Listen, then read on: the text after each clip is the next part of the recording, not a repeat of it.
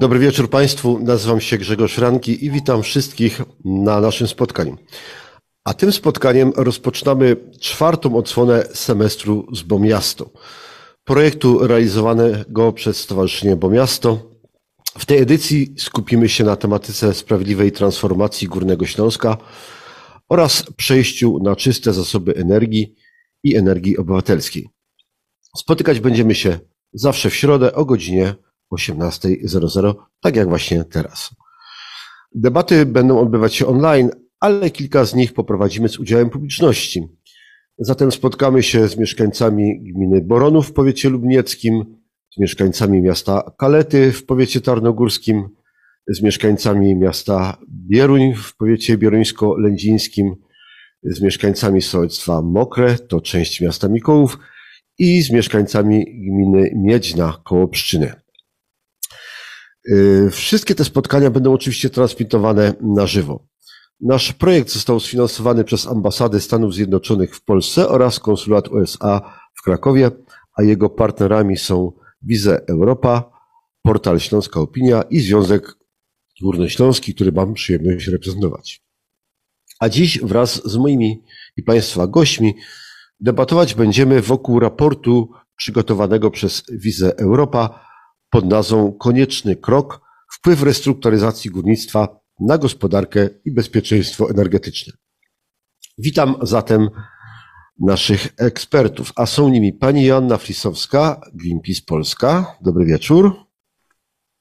Dobry wieczór. Pani Monika Sadkowska, WWF Polska. Dobry wieczór Państwu. Pan Mateusz Piotrowski, Stowarzyszenie Pacjent Europa. Dobry wieczór. Dobry wieczór. Pan Radosław Gawlik, EkoUnia. Dobry wieczór. Oraz współautor raportu Konieczny krok wpływ restrukturyzacji górnictwa na gospodarkę i bezpieczeństwo energetyczne, prezes Wizy Europa, pan Marek Bukowski. Witam serdecznie. Dobry wieczór. Witam wszystkich widzów, którzy dołączyli do naszej transmisji na kanale YouTube i zachęcam do zadawania pytań. Prosimy wpisywać je w komentarzach, bowiem w ostatniej części naszej debaty będzie czas, aby na nie odpowiedzieć. A debatę rozpoczynamy od prezentacji wspomnianego raportu przygotowanego przez naszego partnera Wiza Europa. Oddaję więc głos panu prezesowi Maciejowi Bukowskiemu. Bardzo proszę, panie prezesie. Dzień dobry Państwu. Mam nadzieję, że Państwo widzą e, moją prezentację. Ona jest po angielsku, ale komentarz będzie po polsku. Zresztą wykresy e, w większości przypadków są też po polsku. E, jest po angielsku głównie dlatego, że też staramy się pokazywać międzynarodowo. Wiemy, że toczą się też no, debaty w Unii Europejskiej o przyznaniu środków. Jest kwestia KPO, te rzeczy są ważne. Śląsk na tym może istotnie skorzystać.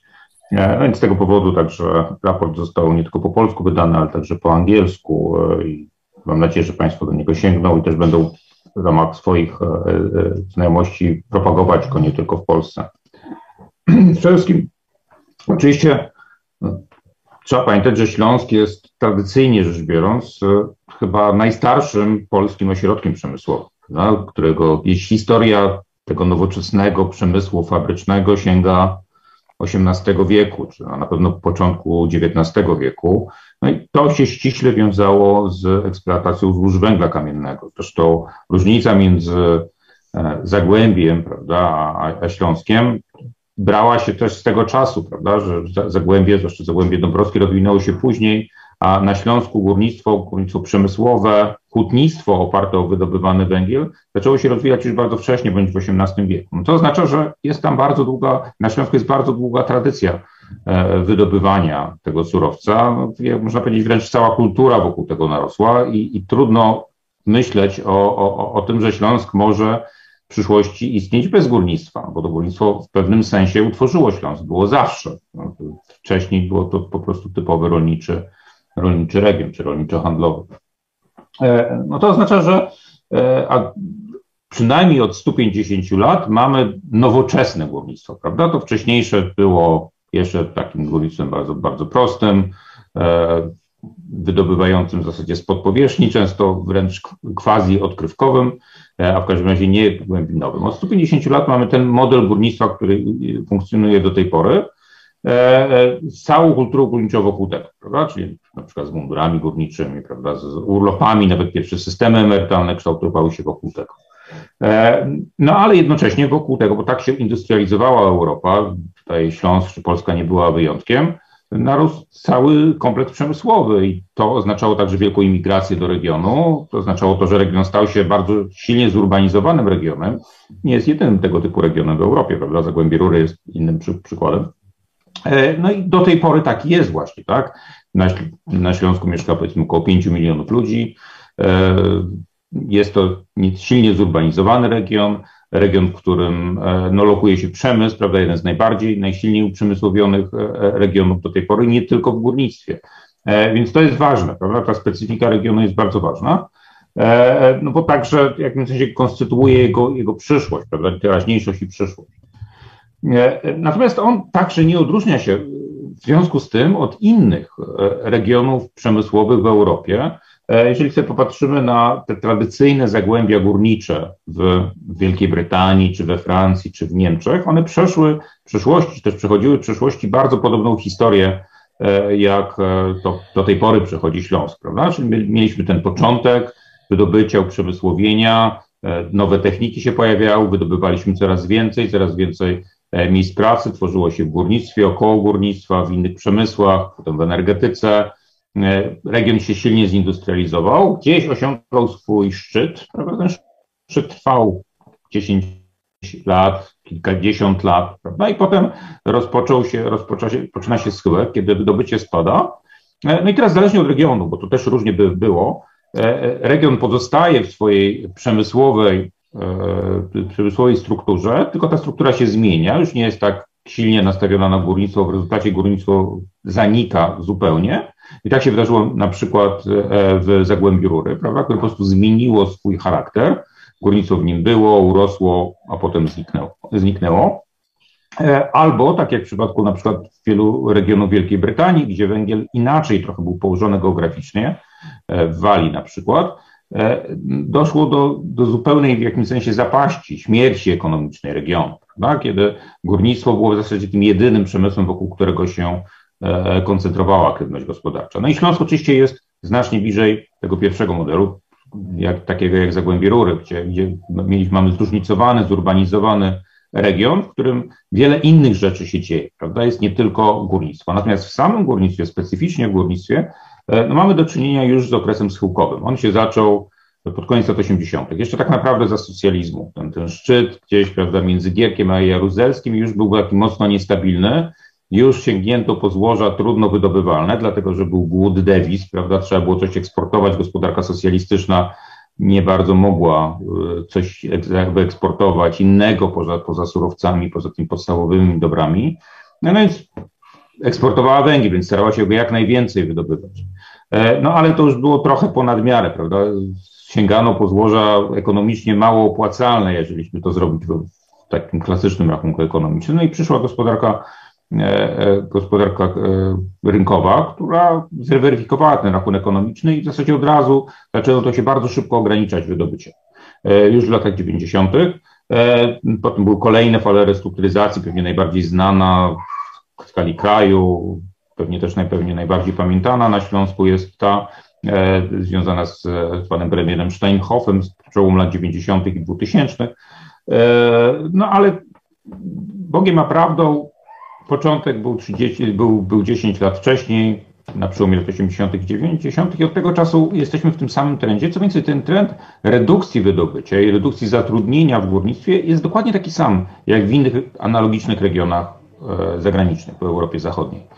E, nie tylko zresztą zachodnim, co można powiedzieć w Czechach na przykład. E, po prostu jesteśmy gdzieś tam przesunięci o 10, 20, 30 lat w stosunku do tych regionów, gdzie ten szczyt był odnotowany wcześniej. I to oznacza także, że ten koniec górnictwa na Śląsku jest bliski. Tak? To on, ponieważ już się zaczęło to 30 lat temu, to za 10, 20 lat górnictwa na Śląsku nie będzie. Czy to będzie 10 czy 20, to się jeszcze okaże, prawda? I co to znaczy ten koniec, no bo zawsze może istnieć jakaś jedna kopalnia, która jest wyjątkowo wydajna i jakoś sobie radzi. E, natomiast trzeba sobie zdawać z tej perspektywy. E, my w debacie publicznej z drugiej strony unikamy tego. Tak? Rząd też, czy też politycy twierdzą trochę co innego. To znaczy już zaczęli mówić oczywiście o tym schyłkowym charakterze, ale gdzieś przesuwają to raczej na 30 lat jeszcze do przodu, gdzieś około roku 2050, wbrew trendowi, wbrew rachunkowi ekonomicznemu. Dobrze o tym, o tym pamiętać. Więc jeżeli popatrzymy na te ostatnie 20 lat, powiedzmy od reform Szejchowa do tej pory, no to widzimy, że właściwie wszystko idzie w tym trendzie. Spada wydobycie, e, spada zatrudnienie w górnictwie. Dokładnie tak samo jest w energetyce, bo oczywiście tradycyjnie rzecz biorąc, także energetykę lo, lo, lokowano blisko surowca, więc duża część produkcji energii elektrycznej w kraju była wyprowadzana ze Śląska. Oczywiście no nie cała, ale e, duża część energii też się produkowała na Śląsku. No i widzimy też oczywiście spadającą rolę Śląska w E, produkcji energii. Te nowe bloki raczej buduje się gdzieś indziej, także ze względu na system energetyczny, żeby on był lepiej zorganizowany, bo taki centralny system ma, ma pewne wady. E, więc to schodzi. To schodzi stopniowo, prawda? Spada zatrudnienie, spada wydobycie, spada zatrudnienie w energetyce, spada też, zaczęła też spadać produkcja w energetyce śląskiej i to nie jest nic złego, bo to, temu towarzyszą też oczywiście istotne zmiany strukturalne na Śląsku. Śląsk się industrializuje, mimo że już był uprzemysłowiony, tylko industrializuje się w inny sposób.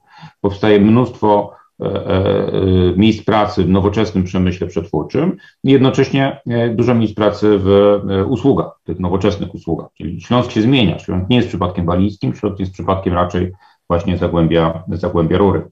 Więc jeżeli popatrzymy sobie na strukturę właśnie zatrudnienia, to widzimy, że zatrudnienie na Śląsku rośnie wręcz, a zmienia się jego struktura. Prawda? Górnictwo stopniowo spada. No, oczywiście spada także, na tej skali wręcz niego nie widać, e, sektor e, energetyczny, natomiast rośnie ta cała reszta. Prawda? I netto zatrudnienie jest znacznie większe dzisiaj e, niż było, niż było jeszcze kilka lat temu.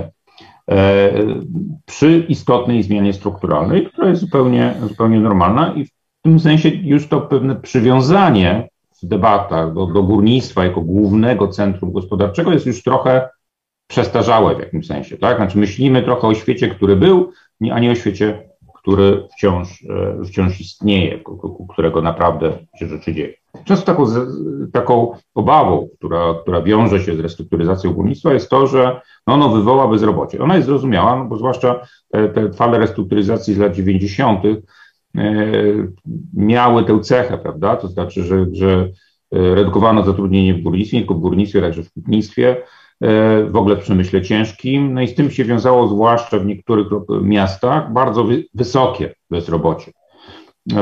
I Śląsk przez długi czas borykał się z pewnymi istotnymi nierównościami w stopie bezrobocia i też z wysoką stopą bezrobocia w niektórych lokalizacjach, zwłaszcza w niektórych miastach. Tutaj Wałbrzych może jest dobrym, dobrym, dobrym przykładem. Natomiast w ostatnim czasie już tak nie jest. Tak? Śląsk właśnie podąża, jeśli chodzi o bezrobocie, za trendem ogólnopolskim. I te, wahania bezrobocia, czyli spadek gdzieś po przystąpieniu Polski do Unii Europejskiej, potem po kryzysie finansowym wzrost, potem znowu spadek. E, w poszczególnych powiatach, e, e, czy też miastach, lokalizacjach, albo w całym województwie śląskim, to jest ta pomarańczowa linia, są, przebiegają tak samo jak w całej Polsce, prawda? Poziom może być trochę inny, prawda? No bo mamy na przykład właśnie jest gorszym rynkiem pracy, natomiast e, no, w innych, prawda, jak tutaj powiat pszczyński jest z kolei lepszym od średniej, od średniej ogólnopolskiej. Ale to oznacza, że cykl koniunkturalny ma znaczenie, a te szare okresy to są okresy głębokiej redukcji miejsc pracy w samym górnictwie, tylko widzimy wręcz, to się trochę przypadkiem stało, że ta redukcja E, przebiegała wtedy, kiedy cały rynek pracy e, przeżywał boom. E, cały na Śląsku, ale też cały w Polsce, czyli w dobrych czasach można powiedzieć redukcja miejsc pracy w górnictwie zachodziła, właśnie wtedy, kiedy bezrobocie spadało na Śląsku i spadało też no, w, całej, w całej Polsce w tak cyklu koniunkturalnego. Natomiast jak popatrzymy na te plany, prawda, które rząd przedstawia w związku z tak zwaną umową społeczną zawartą ze związkami zawodowymi, no to one są, można powiedzieć, trochę wbrew tym trendom i wbrew rachunkowi ekonomicznemu. No stąd zresztą, właśnie dlatego, że one są wbrew, te zapowiedzi istotnych zastrzyków pieniędzy z podatków ogólnych, czyli dotacji do, do górnictwa, no bo to się nie spina. Tak? To znaczy, gdybyśmy popatrzyli na czysty rachunek ekonomiczny, no to już w roku 2030 e, miejsc pracy na Śląsku w wydobyciu węgla kamiennego powinno być mniej więcej 1 trzecia tego, co przewiduje umowa społeczna. E, bo po prostu mm, no, wydajność, czyli ilość taka nawet liczona wprost, prawda, czyli ile ton na jednego górnika przypada w kopalniach, które są no, starymi kopalniami, gdzie bardzo trudno wydobywać, wyczerpywać ten węgiel z podziemi, jest bardzo niska. Jest tak niska, że nie kalkuluje się zupełnie ekonomicznie. Prawda? Jest to po prostu walka z żywiołem całkowicie ekonomicznie nieuzasadniona. Więc to nie znaczy, że tak wszędzie jest. Tak? To znaczy nadal są kopalnie, w których rachunek ekonomiczny się spina, ale one są z kolei paradoksalnie niedoinwestowane przez to, że cała grupa, na przykład PGG, ale to samo można powiedzieć o Tauron wydobycie, musi jakoś prawda, to realokować, prawda? Więc z jednej strony subsydiuje z tych lepszych kopalni te gorsze, co nadal nie starcza, więc potrzebne są subsydia zewnętrzne, a e, jednocześnie nie doinwestowuje wydobycia w tych lepszych pokładach. No i my mówimy, że to nie jest bez sensu, że to jest ślepa droga. Tak? To znaczy, że to wcale nie tworzy wartościowego rynku pracy, wartościowych miejsc pracy na Śląsku. Wręcz przeciwnie, spowalnia, spowalnia transformację e, regionu, która mogłaby lepiej, e, lepiej przebiegać.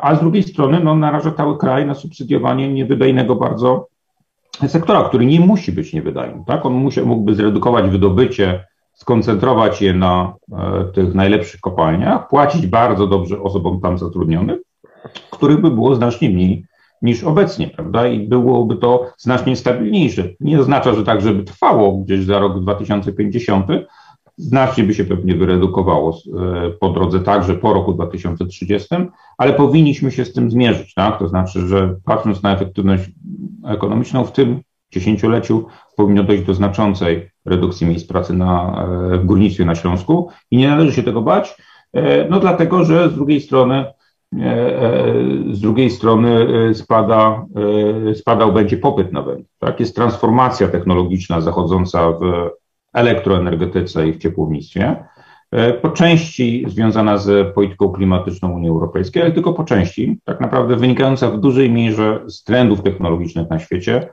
Świat odchodzi od węgla w sensie technicznym, tak? to znaczy po prostu nowe bloki, czy też nowe, przy, przyszła energetyka będzie wyglądała inaczej niż przeszła, bo są lepsze technologie, technologie, które w sposób tańszy yy, i czystszy pro, mogą produkować energię elektryczną. E, no po prostu energetyka przyszłości będzie wyglądała inaczej niż energetyka e, teraźniejszości czy przeszłości.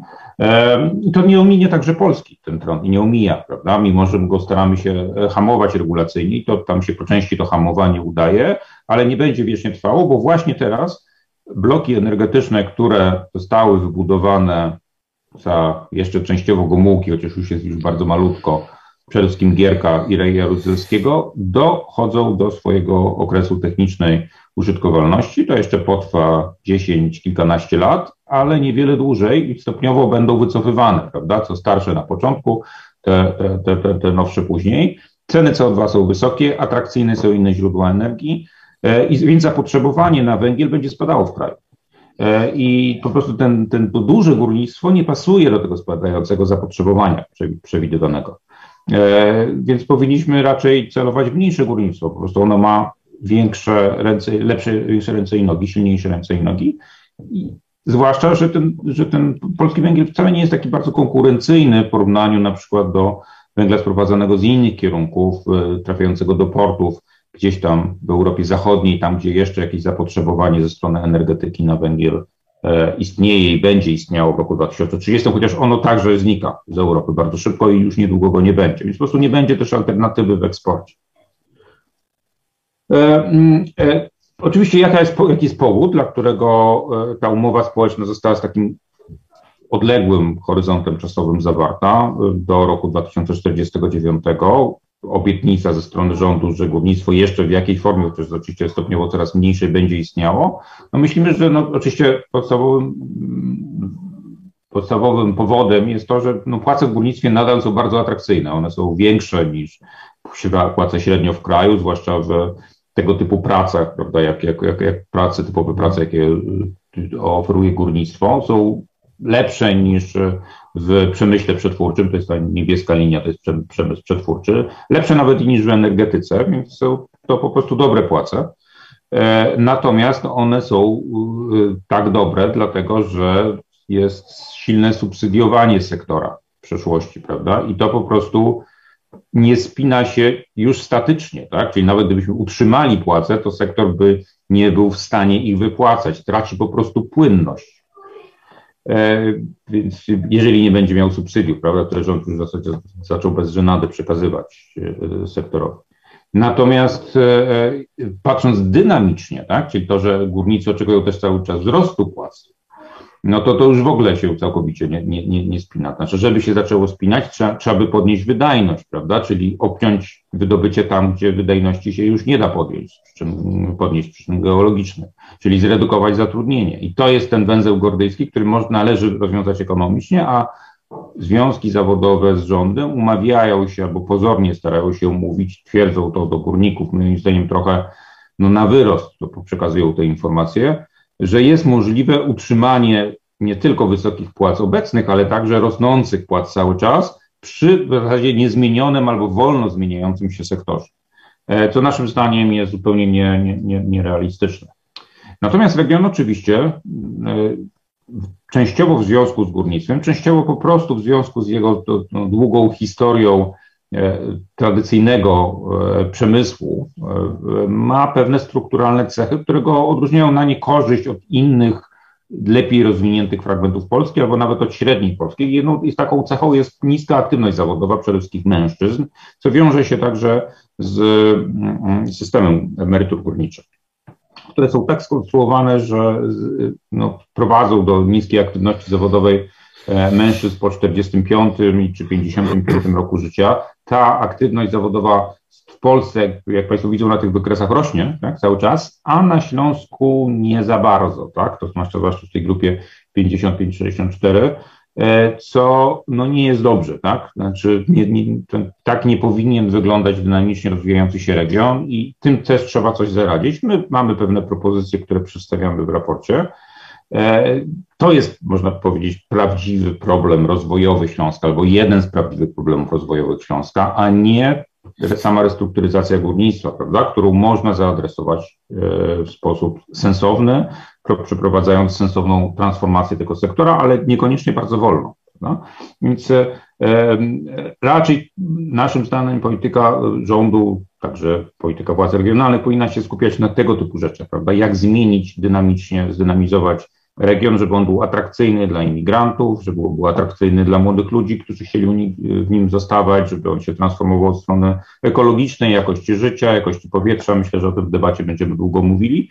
I atrakcyjności inwestycyjnej także, prawda? Żeby były po prostu atrakcyjne miejsca pracy dla wszystkich, w tym także dla osób po 50 e, roku życia, zwłaszcza mężczyzn.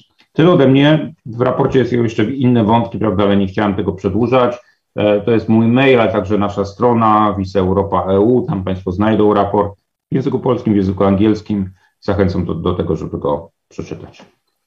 Dziękuję bardzo Panie Prezesie. Dziękuję, Dziękuję Panu Maciejowi Bukowskiemu za, za prezentację e, raportu Wizy Europa pod nazwą Konieczny krok. Wpływ restrukturyzacji górnictwa na gospodarkę i bezpieczeństwo energetyczne.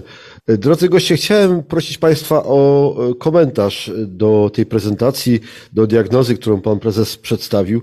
Jestem ciekaw, czy y, jesteście Państwo zgodni z tym, że nie da się górnictwa y, węglowego na Górnym Śląsku utrzymać do roku 2049, jak, jak proponuje, czy też obiecuje y, stronie społecznej górnikom aktualny rząd polski.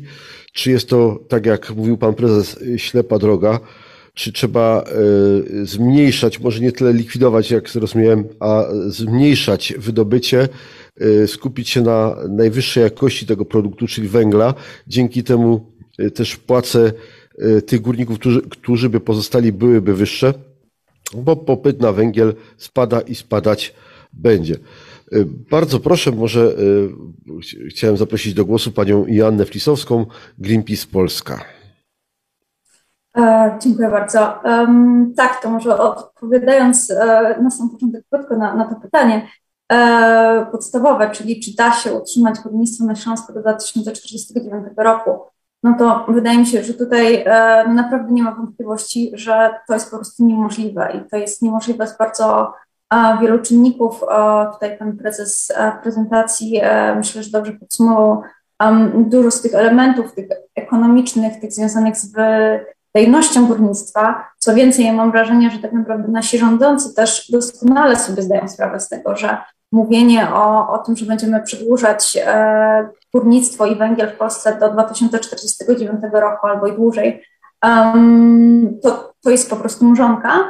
E, natomiast e, przyznanie się do tego, że e, my musimy restrukturyzować kopalnie w tej chwili, że musimy przechodzić transformację już teraz i odchodzić od węgla, to jest oczywiście ogromne wyzwanie i nikt nie chce wziąć odpowiedzialności za te działania, te decyzje, które po prostu muszą zostać podjęte. I efekt jest taki, że mamy w tej chwili tę tak zwaną umowę społeczną, która mówi o, o przedłużeniu życie kopalń do, o, o kolejne e, dekady. E, wszyscy wiedzą, że tak naprawdę no nie ma szans na e, przedłużenie żywota tych kopalń do 2049 roku. Natomiast przez to też nie dzieją się te wszystkie procesy, które powinny się dziać w tym, w tym czasie. Nie ma programów rekwalifikujących górników, nie ma konkretnych projektów, planów tego, jakie nowe miejsca pracy utworzyć w tym e, czasie na Śląsku. Nie ma e, nowych inwestycji, które byłyby w tej chwili przez rząd jakoś bardziej dotowane. Zamiast tego mamy kolejne miliardy, które idą na nieopłacalne nieefektywne górnictwo. I tutaj też bym chciała zwrócić uwagę właśnie na ten element, że um, wiadomo, że nie odejdziemy od węgla z dnia na dzień to potrwa jeszcze co najmniej um, kilka lat. Z perspektywy Greenpeace powinno to potrwać do 2030, jeżeli chodzi o ten uh, węgiel energetyczny, to też chcę podkreślić. Natomiast uh, w tym momencie tak naprawdę cierpi cały sektor. Czyli moglibyśmy zacząć zamykać te kopalnie, które już są nieopłacalne, przenosić pracowników z tych nieefektywnych kopalń do, do tych, które jeszcze mają szansę e, faktycznie w jakiś sposób funkcjonować przez e, dłuższy czas, a w międzyczasie rekwalifikować, e, tworzyć odpowiednie programy tego, żeby również pobudzać tą aktywność zawodową na Śląsku. Tylko tego nie robimy. Zamiast tego jest tak naprawdę granie na czas i trochę takie podejście, a, no, po nas choćby i po to, bo to wskazywanie, to, to, to jak bardzo nieefektywny jest ten sektor, to można jakby zasypywać pieniędzmi przez jakiś czas, ale w którymś momencie te pieniądze się skończą, w którymś momencie e, Komisja Europejska upomni się o niedozwoloną pomoc publiczną, która w tej chwili e, jest przyznawana kopalniom na Śląsku. E, i tak naprawdę wszyscy na tym ucierpią, bo ta transformacja, która może być zaplanowana na, na przykład na dekadę, nagle będzie się dziać w sposób absolutnie niekontrolowany z dnia na dzień, z tygodnia na tydzień, z miesiąca na miesiąc e, i stracą na tym e, wszyscy. Może na tym zakończę moją pierwszą uwagę, a chętnie dodam w kolejnej rundzie jeszcze kilka punktów. Dziękuję Pani Anno. Bardzo proszę o zabranie głosu Panią Monikę Sadkowską, WWF Polska. Ciekawy jestem Pani uwag jeśli Pani takie posiada. Bardzo proszę. Posiadam, posiadam. E, bardzo dziękuję za zaproszenie do debaty. Ja zwrócę uwagę, oczywiście zgadzam się z moją przedmówczynią, 2049 e, to jest, e, to jest data nie, niemożliwa do, do spełnienia. To jest obietnica złożona górnikom niemożliwa do spełnienia. Ja bym tutaj zwróciła uwagę może na inną kwestię jeszcze. Bardzo się cieszę, że w raporcie WISE znalazła się, znalazło się odniesienie do tego, w jaki sposób gminy, jak w jaki sposób samorządy e, mają kłopot, będą miały kłopot z poradzeniem sobie z restrukturyzacją i jakie fałszywe rozwiązania są proponowane, żeby tym trudnościom sprostać i jakie miały, mogłyby być prawdziwe, rzeczywiście e, skuteczne rozwiązania. Więc cieszę się, że ten fragment znalazł, że ten, że ten temat zaistniał w raporcie. Rzeczywiście gminy węglowe, e, gminy, w których bardzo duża część mieszkańców jest zatrudniona w, w kopalniach, E, gminy, które na swoim terenie posiadają, e, na swoim e, terytorium posiadają tereny pokopalniane lub kopalniane, to są gminy, które zaczynają wyścig w nowej, w nowej rzeczywistości, w nowej gospodarce od bardzo złego miejsca, z bardzo daleko od mety, daleko za plecami innych startujących w tym wyścigu. To są gminy, które borykają się z wieloma szkodami górniczymi. Nie będę ich tutaj wymieniać, bo na pewno słuchacze je bardzo dobrze niestety znają z doświadczenia. I, i wskazanie sposobów na to, żeby te gminy dofinansować, żeby u E, żeby, jakiś, żeby wyrównać im e, utratę opłat wynikających z funkcjonowania kopalni na terenie gminy, no bo gminy oczywiście otrzymują opłaty eksploatacyjne, innego rodzaju e, wpływy, to jest pewnego rodzaju, to jest, bardzo, to jest bardzo ważna kwestia i zdecydowanie zwrócenie uwagi na to, że dotacje do kopalń, które obserwujemy w tym momencie i które mamy obserwować przez następne lata, to jest utrzymywanie miejsc pracy, ale za bardzo wysokie ceny, utrzymywanie też e, pewnego e, status quo, które jest utrzymywane w nieefektywny sposób. To jest nieefektywny sposób wspierania śląskich samorządów, które notabene nie zostały zaproszone do tak zwanej umowy społecznej. My czasami cały, cały czas mówimy umowa społeczna, natomiast pamiętajmy, że jest to umowa dwustronna pomiędzy rządem a pomiędzy związkami zawodowymi. Do tej e, rozmowy nie zostały zaproszone samorządy, które dbają o miejsca, gdzie górnicy mieszkają, gdzie górnicy posyłają swoje dzieci do szkoły, po drogach, po których jeżdżą. I w ten sposób mieszkańców, mieszkańców terytoriów gmin górniczych od kontekstu, w którym funkcjonują, od tego, w jaki sposób muszą mieć zapewnione pewnego rodzaju e, potrzebne, e, zaspokojone potrzeby do życia, jest po prostu wyrzuceniem poza nawias bardzo ważnego aktora e, w tej, w tej, całej, w tej całej grze. Sam, samorząd, tak jak chcielibyśmy go postrzegać, jest strażnikiem pewnego rodzaju dobra wspólnego, dlatego powinien być włączony do negocjowania umowy społecznej. Zresztą takie wysiłki były czynione przez Stowarzyszenie Gmin Górniczych, przez panią prezydent Jastrzębia Zdroju. Wspomnę tylko jeszcze jednej rzeczy, e, o te, jeszcze jednym trendzie, tutaj była mowa o oczywistych trendach technologicznych, które są hamowane w Polsce z, całą, z pełną premedytacją, tak jak to określił pan prezes Bukowski. Ja bym powiedziała o jeszcze jednym trendzie, który poza politykami, którzy nie chcą widzieć rzeczywistości, e, poza związkami zawodowymi, które też tę rzeczywistość wypierają, to jest pewnego rodzaju trend dekarbonizacji gospodarki, który i tak się wydarza. Mianowicie w tej chwili e, Unia idzie swoją, swoim trybem, mamy analizy pokazujące e, to, że bardzo duża część polskiego PKB to i polega na kontrahentach z zachodniej Europy, z Niemiec. I ci kontrahenci nie będą chcieli zawęglonych e, produktów, które na bazie energii, energetyki węglowej wytwarzane są w naszym kraju. To są słowami, e, że posłużę się słowami prezesa e, Stowarzyszenia Lewiatan. Polskie firmy, które bazują na energetyce węglowej, na energii z węgla, będą bezlitośnie wycinane z łańcuchów dostaw. I w tym momencie będziemy, e, ponieważ, ponieważ ślad węglowy ich jako podwykonawców będzie niedopuszczalny i zupełnie niemile widziany w łańcuchach dostaw kontrahentów z zachodniej Europy i z, i z reszty świata. Więc tej chwili rzeczywiście no, zastanawiamy się nad losem 100 tysięcy górników oraz oczywiście osób y, w, nie, nie w pośredni sposób powiązanych z górnictwem, ale po podliczeniach okazuje, że 7, okazuje się, że 7 milionów osób pracujących w Polsce będzie zagrożonych tym, że firmy, które bazują na polskim węglu, pracują na polskim węglu, w związku z tym mają ogromny ślad węglowy, po prostu zaczną przestaną być e, interesującymi kontrahentami dla bardzo dużej części w, tej, w tym momencie e, współpracujących z nimi partnerów biznesowych. I to jest ogromne, ogromne e, niebezpieczeństwo, które czeka tuż za rogiem i jest to trend, któremu nie można zaprzeczać, ponieważ go już widać. I to jest pewnego rodzaju sposób na dziką dekarbonizację. Jeżeli tego trendu nie uznamy za rzeczywistość, nie przygotujemy się na niego i nie powiemy węglowi dziękuję. Dziękuję bardzo. Pani Monika Sadkowska, WWF Polska, bardzo dziękuję. Y, Stowarzyszenie Pacjent Europa reprezentuje pan Mateusz Piotrowski. Bardzo proszę o pański komentarz. Mm. Do tego, co moje przedmówczenie mówiły, z czym się zgadzam zdecydowanie. Chciałbym też dodać takie spojrzenie od strony, która jest dla nas, y, dla pacjenta Europa ważna, czyli od tej strony społecznej i pracowniczej. Mm.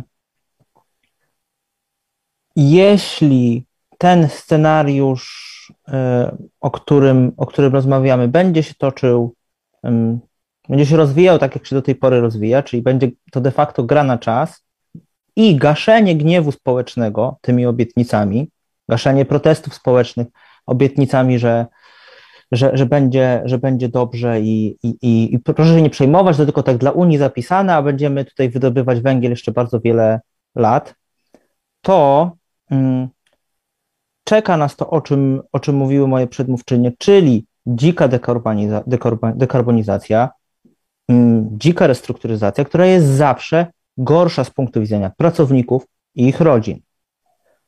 A poza tym, mm, jeśli mm, mm, i to, to też jest mój głos do, do, do liderów związkowych na, na Śląsku. Jeśli uważamy, że uzwiązkowienie jest y, ważną wartością, tak, że co zresztą potwierdzają też liczne badania, że często te branże, te kraje, w których uzwiązkowienie jest y, na wysokim poziomie, w których funkcjonują też zresztą różnego rodzaju umowy y, społeczne, tak, porozumienia sektorowe, że to są często kraje, w których innowacyjność jest wysoka, tak, jakby to są dobre miejsca pracy i tak dalej.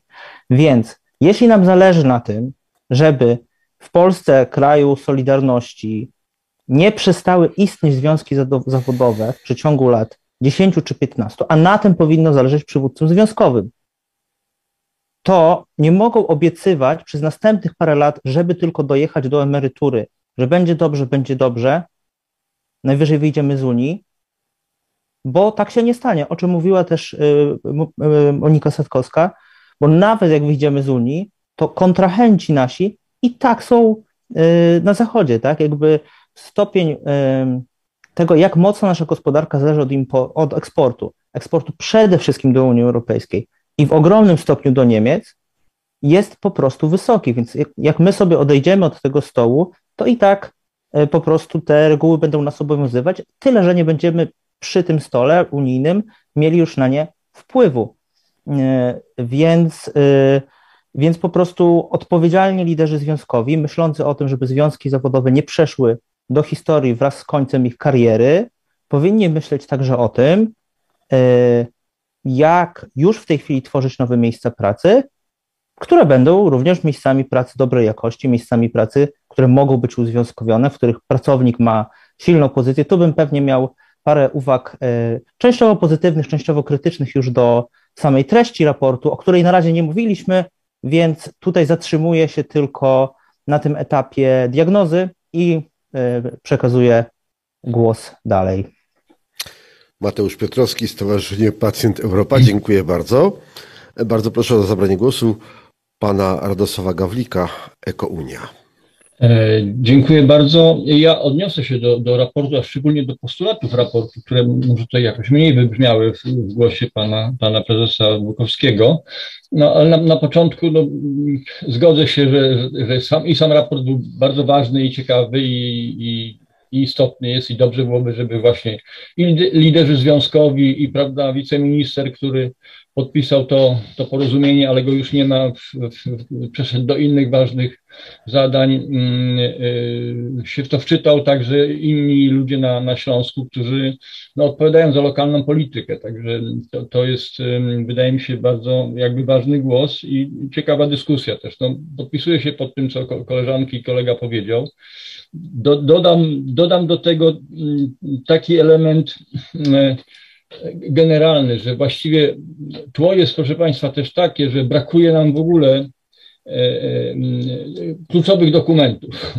E, I te kluczowe dokumenty są albo są, a są nieaktualne, jak polityka energetyczna państwa, która jest właściwie dokumentem do, do kosza, prawda? Była do kosza, jest jeszcze bardziej w tej chwili do kosza z, nie wiem, ze wzrostem zużycia gazu, trzy krotnym po prostu właśnie konserwowaniem węgla.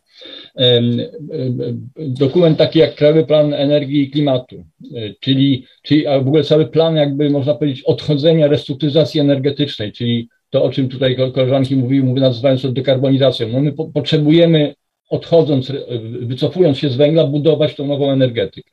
To właściwie tego planu nie ma, jak tak tu było powiedziane. Jest, jest dryf, jest hamowanie, blokowanie, bardziej koncerny energetyczne mają to, na to wpływ niż, niż, niż, niż, niż, niż, niż państwo, prawda, które powinno mieć jakby do, de, decydujący wpływ. I dlatego bardzo trudno robić tą restrukturyzację, jak nie, nie mając tych dokumentów. Nie, bardzo trudno zrobić terytorialny plan sprawiedliwej transformacji i skorzystać jakby z funduszy e, e, europejskich, a to są 2 miliardy euro, prawda, na, na, na Śląsku, jeśli dobrze pamiętam. E, to są gigantyczne pieniądze i nie mając tego rodzaju planów i, i, i, tu, i tu przechodzę do raportu, bardzo jakby mi odpowiada oczywiście to, żeby w postulatach, to jest było sformułowane, no, wynikało też jakby z, z, ze slajdów, ale że pierwszy postulat jest rezygnacja wspierania nierentownych kopalń. No, musi, musi mieć odwagę, prawda, decydent, rząd, łącznie, prawda, do, do rozmów z tymi związkami zawodowymi i z, i, i z górnikami, no musi to przebrnąć. To nie może być takie,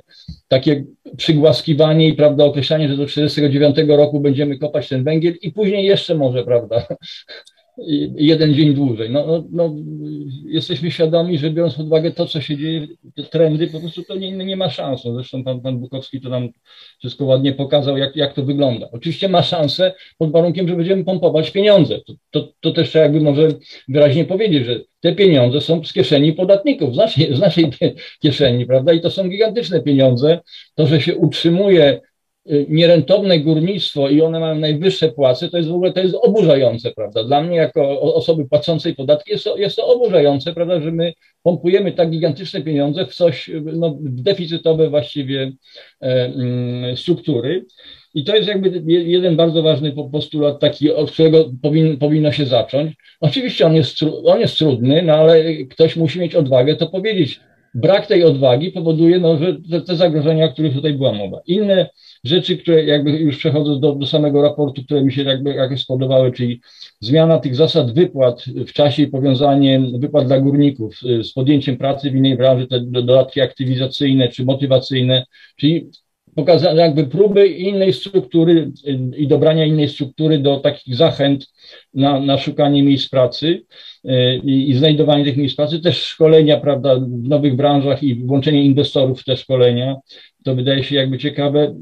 Nie, nie, nie, nie, nie znam się na, tych, na, tych, na tej modyfikacji struktur przechodzenia na emeryturę, ale wierzę, że sytuacja taka, że 45-letni y, y, górnik, czy nawet nie górnik, bo często są to pewnie i nie górnicy, którzy przychodzą na emeryturę, no to można powiedzieć, że z punktu widzenia jakby państwa jest trochę absurdalne, prawda, żeby ich nie zachęcać, a, ma, a mamy jakby co, coraz coraz jakby więcej potrzeb, prawda, jeśli chodzi o miejsca pracy. Więc na pewno to, to jest, jest uzasadnione. No i wreszcie to, co było powiedziane, w zupełności się zgadzam. Tego rodzaju kontrakt, prawda, powinien być zawarty nie tylko między związkami zawodowymi i wiceministrem prawda, e, rządu, tylko powinien być zawarty z, między całą, całą strukturą społeczną, czyli, czyli i z samorządami, ale i organizacjami pozarządowymi, które powinny mieć wpływ na, na, na, na taki kontrakt, dlatego że no, to przebranżowienie, ta restrukturyzacja będzie miała wpływ na, na całość, całą strukturę prawda, samorządów i, i województwa. No,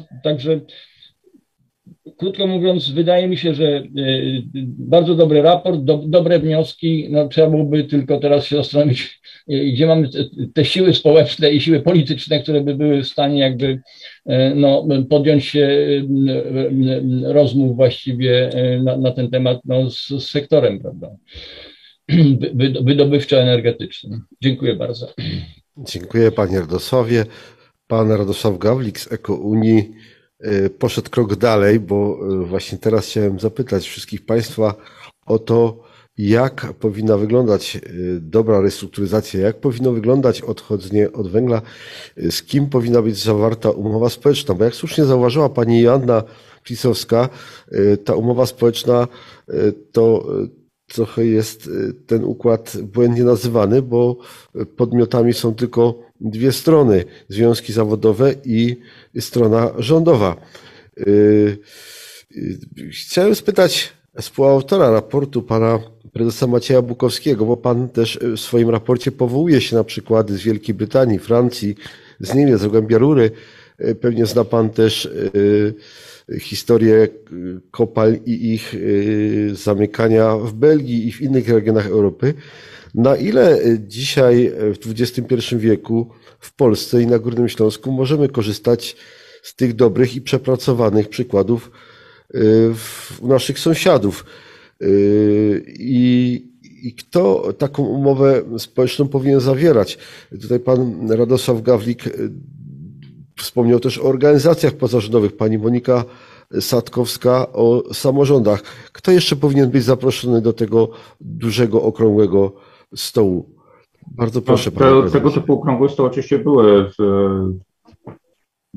formułowane w innych krajach i no one były bardzo szerokie, tak? Znaczy właściwie wszystkie podmioty, które Pan wymienił, e, się w nich znajdowały, tak? Przy nich siadały, tak? To znaczy były to zarówno związki zawodowe, jak i przedstawiciele samorządów i organizacje e, pozarządowe aktywne na danym terenie, się angażujące w jego rozwój, prawda? Więc to było bardzo szeroko, no też no, organizacje pracodawców, takie bardziej parasolowe, E, no chodziło o to, to też ostatni taki przykład, no to jest pewnie niemiecki przykład, prawda, e, żeby dość bezboleśnie doprowadzić do jakiejś zmiany. Ten niemiecki przykład, no, on dotyczy może w mniejszym stopniu górnictwa kamiennego, które się strukturyzowało już wcześniej, prawda, to jest bardziej historia lat 80., ale ten najnowszy dotyczy górnictwa brunatnego, prawda, tych regionów, które w jakimś sensie są jeszcze trudniejsze niż to było w przypadku Zagłębia Rury, albo wydaje mi się, że jest w przypadku Górnego Śląska, E, no bo węgiel brunatny, no niestety ma to do siebie, że często jest pośrodku niczego, prawda? I tam rzeczywiście w tych gminach e, to jest jedyny pracodawca w jakimś sensie, tak? Więc e, śmierć kopalni jest śmiercią gminy, tak? W miejsc pracy tam. To jest trudniejszy znacznie temat niż w przypadku miast śląskich, nawet tych o najtrudniejszej sytuacji, E, które bardzo silnie zależą od górnictwa, no ale jednak są w silnie, gęsto zaludnionym, silnie zurbanizowanym, aktywnym bardzo gospodarczo regionie, prawda, województwie, który jest, e, ma też dobrą sieć transportową, infrastrukturę, prawda. Same gminy rzeczywiście stoją przed wyzwaniami, na przykład związanymi tutaj ze wspomnianymi e, szkodami górniczymi i muszą dostać asystę, prawda, nie tylko co my proponujemy w przypadku utraconych podatków, prawda, ale E, e, ale też tych opłat środowiskowych, tych opłat górniczych e, świadczonych przez kopalnie, ale także no, właśnie tą asystę związaną z rekultywacją, prawda? To mamy zresztą w Polsce instytucje odpowiednie do tego. Natomiast rynek pracy, prawda, przy, może być bardzo rozwojowo orientowany, prawda? No, bo można dojechać do pracy do sąsiedniego miasta, są specjalne strefy ekonomiczne, są węzły autostradowe, inwestycje się garną na Śląsk, prawda? Zarówno nie tylko prawda, Dolny Śląsk, jak to pewnie często nam myślimy, że tam jest, główne inwestycje, to jest silnie industrializujący się region, ale także na Górny Śląsk właśnie e, ten górniczy, więc mamy złe skojarzenia z tym. A w przypadku górnictwa brunatnego jest trudniej.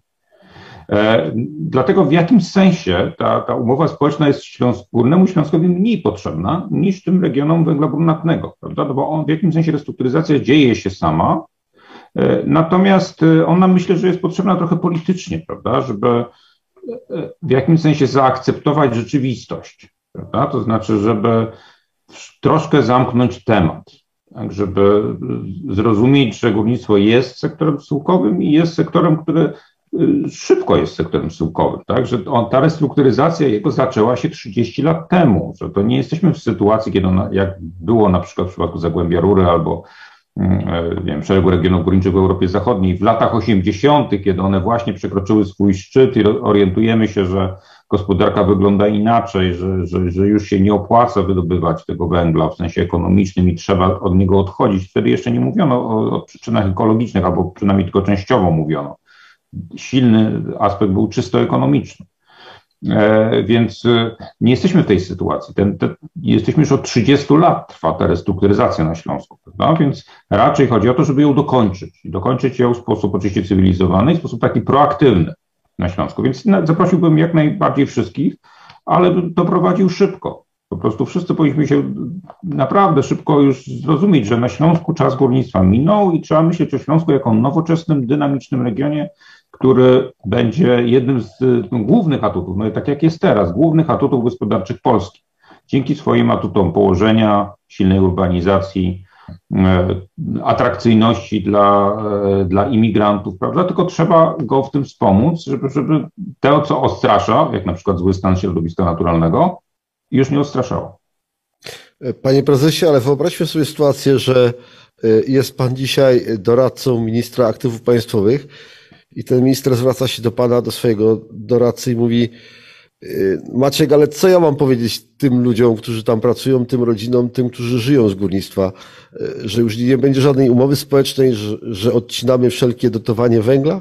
Nie, ja myślę, że umowę społeczną trzeba y, zawrzeć, ale ona powinna być znacznie bardziej, znacznie szersza niż jest, a to dotowanie w jakimś sensie jest, ale ono jest dotowaniem nie na podtrzymanie, tylko na zakończenie działalności, na odprawy dla górników, na programy szkoleniowe, dla, na rewitalizację terenów pogórniczych, e, na dotacje dla gmin, które muszą uzyskać te utracone środki, które wcześniej e, dostawały od kopalń.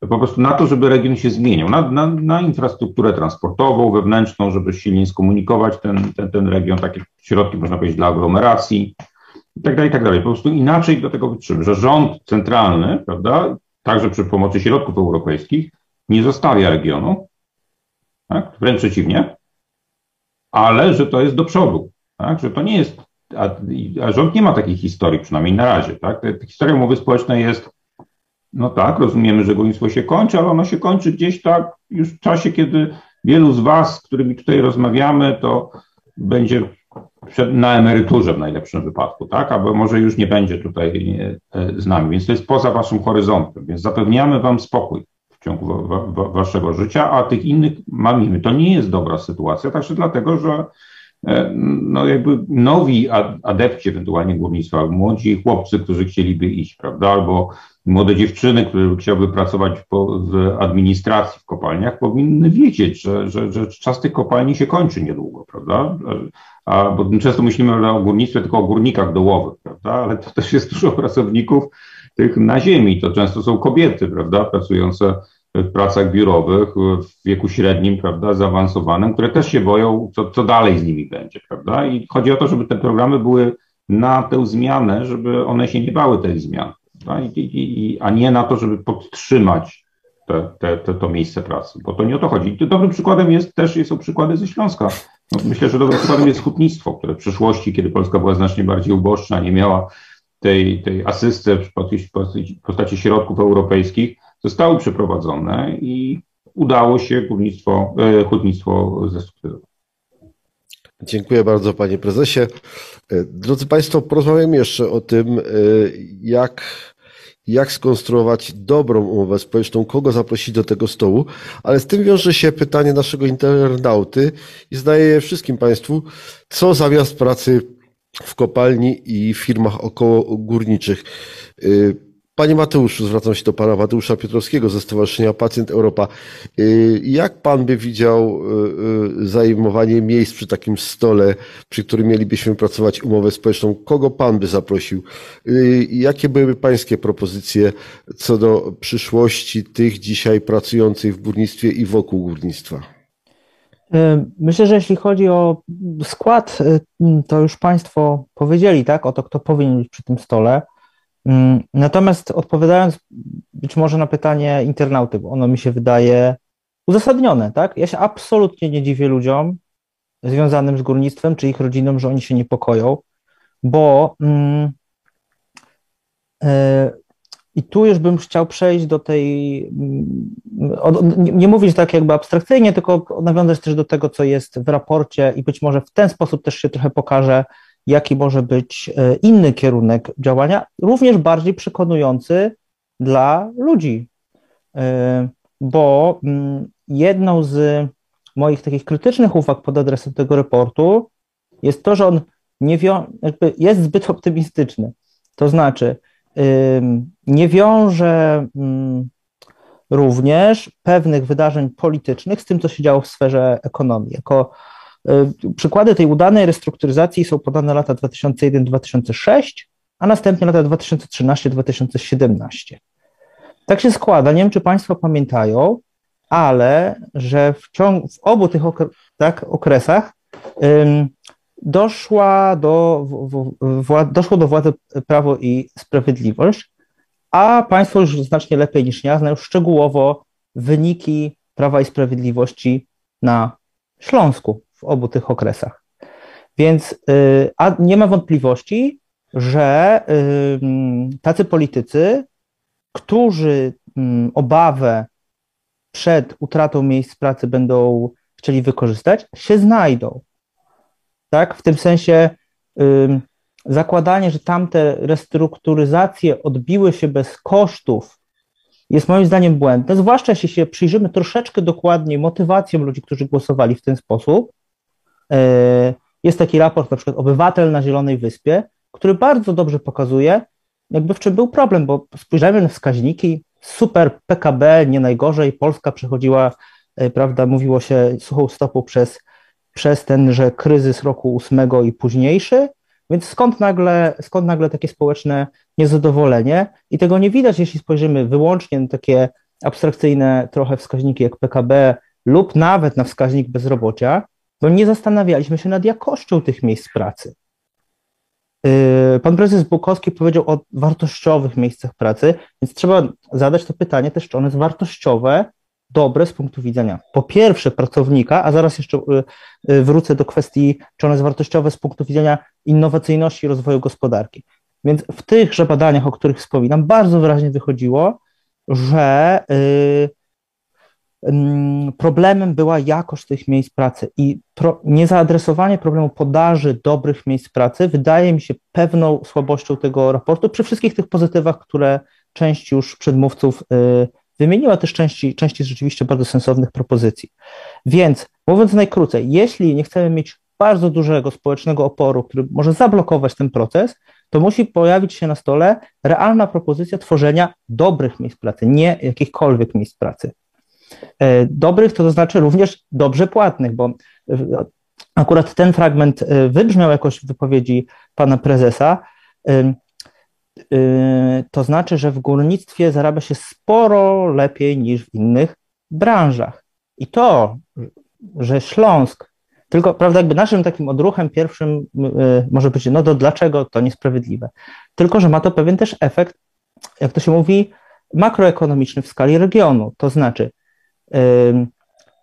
na Śląsku w ogóle płace bywają trochę wyższe niż w innych, w innych regionach Polski, z, z wyjątkiem może powiedzmy Warszawy i, i kilku innych miejsc. I na pracodawców y, jest wtedy pewna presja, żeby oni nie konkurowali tylko niskimi kosztami pracy, żeby musieli trochę konkurować innowacyjnością, tak, bo, bo po prostu nie, nie, nie mają tego tego mm, atutu, że po prostu y, przebijemy konkurencję po prostu tym, że u nas płaci się bardzo mało, ponieważ próg w regionie jest postawiony troszkę wyżej. Więc mm, główne pytanie jest takie, czy będziemy umieli wydać te unijne pieniądze nie tylko na odprawy, czy y, nawet w tym zmodyfikowanym, tak jak proponuje raport, y, wersji, bo to jest pompowanie pieniędzy na krótko. Pytanie jest, czy będziemy umieli z, z udziałem oczywiście biznesu, samorządów, jak najbardziej, również administracji centralnej, zbudować nowy silnik rozwoju, bo ja nie, nie jestem przekonany, że takie założenie, że to się wydarzy samo, nawet w regionach z tak silną bazą przemysłową i z tak dużą tradycją i etosem pracy jak Śląsk, czy nie jest to mm, założenie, założenie zbyt y, optymistyczne, więc mógłbym jeszcze, mógłbym jeszcze długo mówić, ale wiem, że już nie mamy dużo czasu, a jeszcze kilka osób by na pewno chciało zabrać głos. Więc gdybym miał powiedzieć jednym zdaniem, to jest tworzenie nowych miejsc pracy, które są miejscami pracy wysokiej jakości, zarówno jeśli chodzi o standardy zatrudnienia, jak i jeśli chodzi tam, tam, tam, tam gdzie jest to możliwe, o ich innowacyjność i o ich e, produktywność, a to wymaga e, współpracy samorządu, rządu, biznesu i pracowników również, ich przedstawicieli ze związków zawodowych e, również. Dziękuję bardzo. E, panie Radosławie, czy, czy Pańskim zdaniem jesteśmy w stanie przeprowadzić taki proces, o którym mówił Pan Mateusz Piotrowski? Czy, czy jesteśmy w stanie wykorzystać na przykład środki unijne przy pomocy, przy współdziałaniu samorządu, rządu, biznesu, aby te nowe stanowiska pracy, y, nazwijmy je wysokiej jakości, dało się tutaj na Górnym Śląsku utworzyć. Pan Radosław Gawlik, Ekounia, bardzo proszę. Na, na, pewno w takim ujęciu, jak to Mateusz Piotrowski mówił, to, to, nie będzie łatwe, prawda? Tym bardziej, że mówimy rzeczywiście o wyśrubowanych zarobkach, co było pokazane na tych wykresach. Czyli jeśli no, postulat ze strony branży górniczej będzie, będzie taki, no, że chcemy zarabiać tyle albo więcej, to, to może być pewnego rodzaju trudność i ja, ja wiem, że to taki postulat pewnie będzie, ale być może, być może zamiast nieracjonalnie subwencjonować w tej chwili padające jakby, czy nie, nie, nie, nie, nieefektywne prawda, kopalnie, no to być może społeczeństwo jest w stanie się zgodzić, że okej, okay, zagwarantujemy tak wysokie, prawda, tak wysokiej jakości miejsca pracy i w tą stronę powinniśmy pójść. Środki na to mamy. Moim zdaniem co, co jakby jest, prawda? No to chcę na to zwrócić uwagę, że tak, mamy te, ten terytorialne plany sprawiedliwej transformacji. Lepsze lub gorsze, ale one są dla, dla Śląska. To jest 2 miliardy euro, na, naprawdę spore pieniądze na, na, na, na, tą, na, na, na, na, to, na te działanie. Mamy fundusze e, e, e, unijne dodatkowo, prawda, 21, 27, też są jakby skoncentrowane na, na tworzenie, prawda, też miejsc pracy, ale zielony, Europejski Zielony Ład, który z natury rzeczy będzie tworzył te jakościowo dobre miejsca pracy. Mamy wreszcie subwencje, które, które pompujemy w tej chwili w górnictwo. Jeśli byśmy zracjonalizowali w myśl tego, co, co proponuje tu Wise i, i pan Bukowski, no to byśmy do, wspierali ewentualnie te rokujące prawda, kopalnie i, i, obiekty energetyczne, a nie te właściwie beznadziejne. Więc to y, zracjonalizowalibyśmy prawda, też, y, też, też subwencje i mój niepokój to jakby powstaje, jeśli proponujemy nie, nierealne terminy i pompujemy pieniądze w, nie, w, w właśnie w nieracjonalne subwencje. To, to jakby wzbudza mój niepokój, bo to jest no, y, dziurawe wiadro, proszę Państwa. Pompujemy w coś, co nie ma perspektyw. I na koniec powiem, że bardzo mi tu odpowiada to, co powiedział Maciej Bukowski o tym, żeby jak najszybciej właśnie do tego przystąpić. Bo do tego wszystkiego brakuje nam, wiecie Państwo czego? Terminów. Bo 49 rok jest kompletnie nierealny, ale w przypadku Turowa, którym się zajmuję, 44, gdzie jest dokładnie to samo, jest jeszcze groźniej, bo rzeczywiście jest mon, monokultura, prawda, węglowa tam w tej Bogatyni, to jest też zupełnie nierealne. I, i brakuje ze strony tu władzy, to, to się zgadzam, że to władza podchodzi do tego bardzo wyborczo i patrzy na elektorat i, i, i wspiera ten elektorat, patrzy w perspektywie dwóch lat.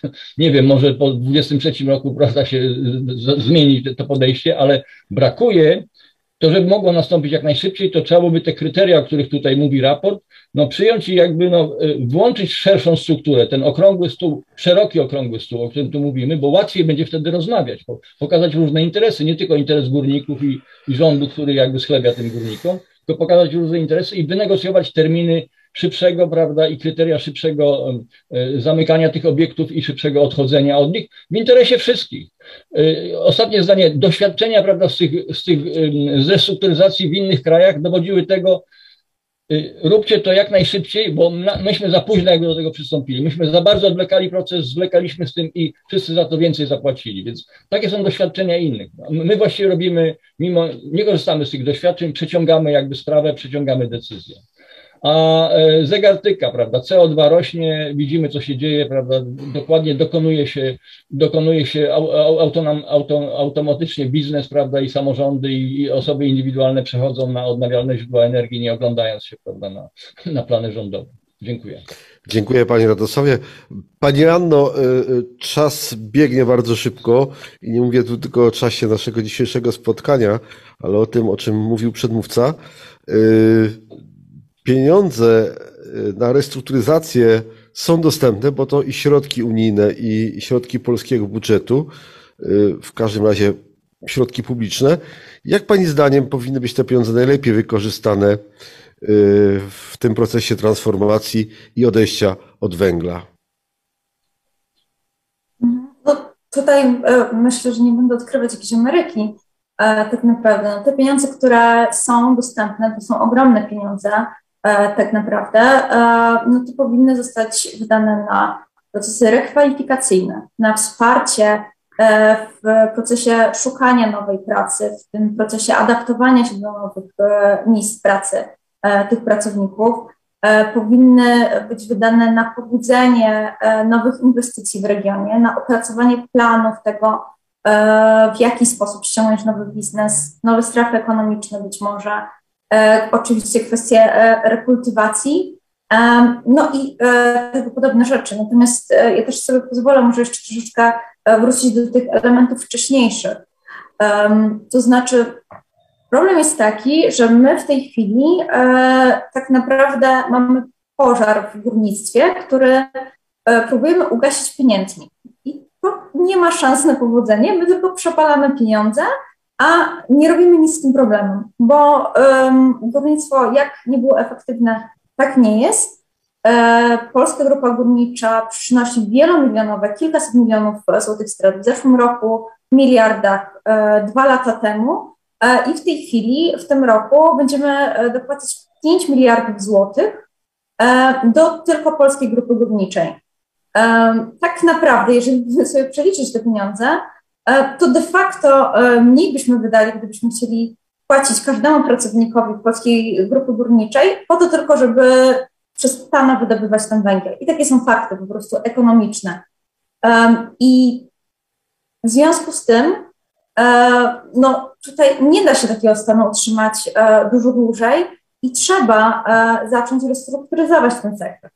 Natomiast e, problem jest taki, że nikt się w, tym, tej chwili nie chce zajmować, nikt nie chce wziąć odpowiedzialności um, za tę restrukturyzację, a te, te, miliardy złotych, które w tej chwili idą na e, utrzymywanie kopalni, które tak czy owak będą musiały być znacznie wcześniej niż to jest w tej chwili powiedziane, są przepalane w tej chwili. Te pieniądze mogą już iść na, e, czy mogą iść w, w najbliższym czasie na właśnie e, proces sprawiedliwej transformacji, na wspieranie tych pracowników, na być może jakieś e, odprawy, być może też wsparcie finansowe w trakcie tego prze, procesu przekwalifikowywania się, bo też e, no nie oszukujmy się, też utrzymywanie, utrzymanie tych bardzo wysokich zarobków, które są w górnictwie, też w wielu przypadkach po prostu nie będzie możliwe w nowych miejscach pracy, bo te zarobki w górnictwie są uwarunkowane też warunkami pracy. I tutaj mówiąc o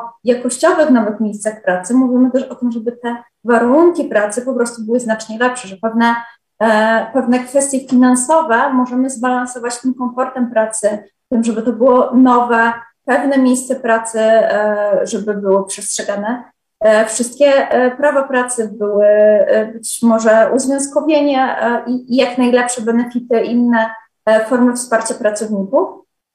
I finalnie chciałam e, jeszcze dodać co do właśnie tych nowych miejsc pracy, że e, bardzo istotne jest to, żebyśmy je planowali już myśląc o przyszłości, czyli o tym, że my w tej chwili musimy transformować nie tylko górnictwo, ale całe gospodarki. My musimy transformować nasze gospodarki w kierunku e, neutralności klimatycznej. Więc myśląc o nowych inwestycjach, myśląc o tych nowych miejscach pracy czy, czy zmianach zawodów dla pracowników obecnych sektora górniczego, my powinniśmy celować w te miejsca pracy, które są przyszłościowe, które będą zgodne z potrzebą transformacji um, całej gospodarki, tak żeby nie narażać tych ludzi na, konie, na, na kolejne transformacje za, za kolejne e, kilka lat, bo to też jest e, bardzo duże niebezpieczeństwo w tej chwili, biorąc pod uwagę brak jakiegoś całościowego podchodzenia do tematu ze strony naszych rządzących, niestety. Joanna Flisowska, Greenpeace Polska, dziękuję bardzo. Pani Moniko, Pani zaproponowała, żeby y, do umowy, do opracowania takiej umowy społecznej zaprosić samorządy. W naszej dyskusji padła też propozycja, że powinny być organizacje pozarządowe i ja postulowałbym niezależnych ekspertów y, z różnych dziedzin, nie tylko górnictwa. A czy nie obawia się Pani, że gdyby ten stół był tak szeroki, tak duży, y, to y, dyskusja nie zamieniłaby się w kłótnie o te duże pieniądze, o których teraz mówimy? E, tak, oczywiście, dlatego dyskusja musi być moderowana. I dlatego Pan tutaj z nami jest i, i ją porządkuje. E, ja bym wskazała na to, że taki plan właściwie do pewnego stopnia już istnieje. Myślę, że to bardzo dobra podstawa do takiego planu dyskusji. E, I jest to coś, nad czym pracował Instytut e, Ekologii Terenów Przywysłowionych, zresztą na zlecenie ministerstwa. E, E, opracował Krajowy Plan Sprawiedliwej Transformacji, a następnie projekt Agencji Sprawiedliwej Transformacji, która miałaby ten proces e, porządkować. E, I dlaczego o tym planie jest tak cicho? Czy my musimy, czy, my, czy, czy naprawdę tak trudno jest myśleć o przyszłości? Jest trudno myśleć o przyszłości, dlatego do tej rozmowy należałoby zaprosić takich aktorów, którzy potrafią myśleć o przyszłości. Ja mam bardzo duże wątpliwości, czy związki zawodowe w ogóle potrafią myśleć o przyszłości. Kto, kto potrafi myśleć o przyszłości, a nie padły jeszcze tutaj te nazwy, to są uczelnie. To są ludzie, którzy pracują nad nowymi rozwiązaniami technologicznymi. I tak jak w czasie pandemii technologia uratowała nas przed pandemią, tak, jeżeli chodzi o dekarbonizację, jeżeli chodzi o tę cywilizacyjną zmianę przy dekarbonizacji, również technologia może naszemu krajowi pomóc e, suchą stopą e, ją przejść i mieć w ogóle jakąś przyszłość. Dlatego uczelnie oraz instytucje otoczenia biznesu i biznes, który zajmuje, będzie zajmował się rozprowadzaniem wynalazków, które, które opracują uczelnie, to, jest, to, są, y, to są aktorzy, którzy potrafią myśleć o przyszłości i powinni być do tego procesu zaproszeni, zapro, za, powinni być do tego procesu zaproszeni i rzeczywiście jest wskazanie na nich w, w tym projekcie Agencji Sprawiedliwej Transformacji. W tej chwili to, to, to, z czym mamy do czynienia, dziękuję, że Pan podniósł jeszcze raz kwestię samorządów. Ja jestem koordynatorką Sekretariatu Forum Burmistrzów na rzecz Sprawiedliwej Transformacji. To jest, to jest ponad 20 gmin w Polsce i ponad i 75 gmin z całej Europy. To są to są ludzie niezwykle zaangażowani w to, żeby, żeby dać przyszłość swojemu regionowi. I w to, co, to, czym mamy do czynienia w Polsce, to jest tak naprawdę sabotowanie odradzania się gospodarki lokalnej. Ta gospodarka lokalna, ona musi się odrodzić. Tej chwili tereny pokopalniane są zawieszone w próżni, nie można na nich lokować nowych, nowej działalności ekonomicznej. Spółka restrukturyzacji kopalń nie ma żadnego, w tym momencie żadnego interesu, żeby rzeczywiście te tereny, które są obciążeniem w bardzo wielu miejscach, w bardzo wielu regionach górniczych, żeby one pracowały na przyszłość tych regionów. Takie samo zawieszenie w próżni, które ludzi, kiedy mówimy o tej niskiej aktywności zawodowej, to są kwestie, które sabotują odradzanie się lokalnej, lokalnej gospodarki, sabotują się tworzenie naszej przyszłości. Więc zaprośmy do tego stołu tych, którzy potrafią myśleć o przyszłości, bo ich nam najbardziej brakuje. Dziękuję bardzo. Pani Monika Sadkowska, WWF Polska. Drodzy Państwo, czas, jak wspomniałem, biegnie nieubaganie. Przekroczyliśmy już o 10 minut, musimy kończyć. Chciałem bardzo serdecznie podziękować moim gościom za każdy głos, za poświęcony czas. Te głosy, które Państwo zaprezentowaliście, na pewno wykorzystamy w kolejnych spotkaniach z naszymi gośćmi a takowe już za tydzień w środę o godzinie 18. Przy okazji zachęcam też i zapraszam wszystkich, którzy nas oglądają teraz, jutro o godzinie 18 na Śląską Opinię na specjalną debatę poświęconą sytuacji na Ukrainie. Kończąc to miłe spotkanie, bardzo dziękuję gościom, paniom, pani Joannie Flisowskiej, reprezentującej Greenpeace Polska. Dziękuję bardzo. Dziękuję bardzo. I pani Monice Sadkowskiej, WWF Polska. Dziękuję bardzo. Bardzo dziękuję. Również serdecznie dziękuję panom, panu prezesowi Maciejowi Bukowskiemu, prezesowi Wice Europa za prezentację raportu i za głos w dyskusji. Dziękuję panie prezesie. Dziękuję bardzo. Dziękuję również panom, panu Mateuszowi Piotrowskiemu, Stowarzyszenie Pacjent Europa. Dzięki wielkie. I panu Radosowi Gawlikowi z Eko Unii. Dziękuję bardzo. Bardzo dziękuję, dobrego wieczoru. Bardzo dziękuję wszystkim państwu. Dobrego wieczoru. Do zobaczenia za tydzień. Kłaniam się nisko.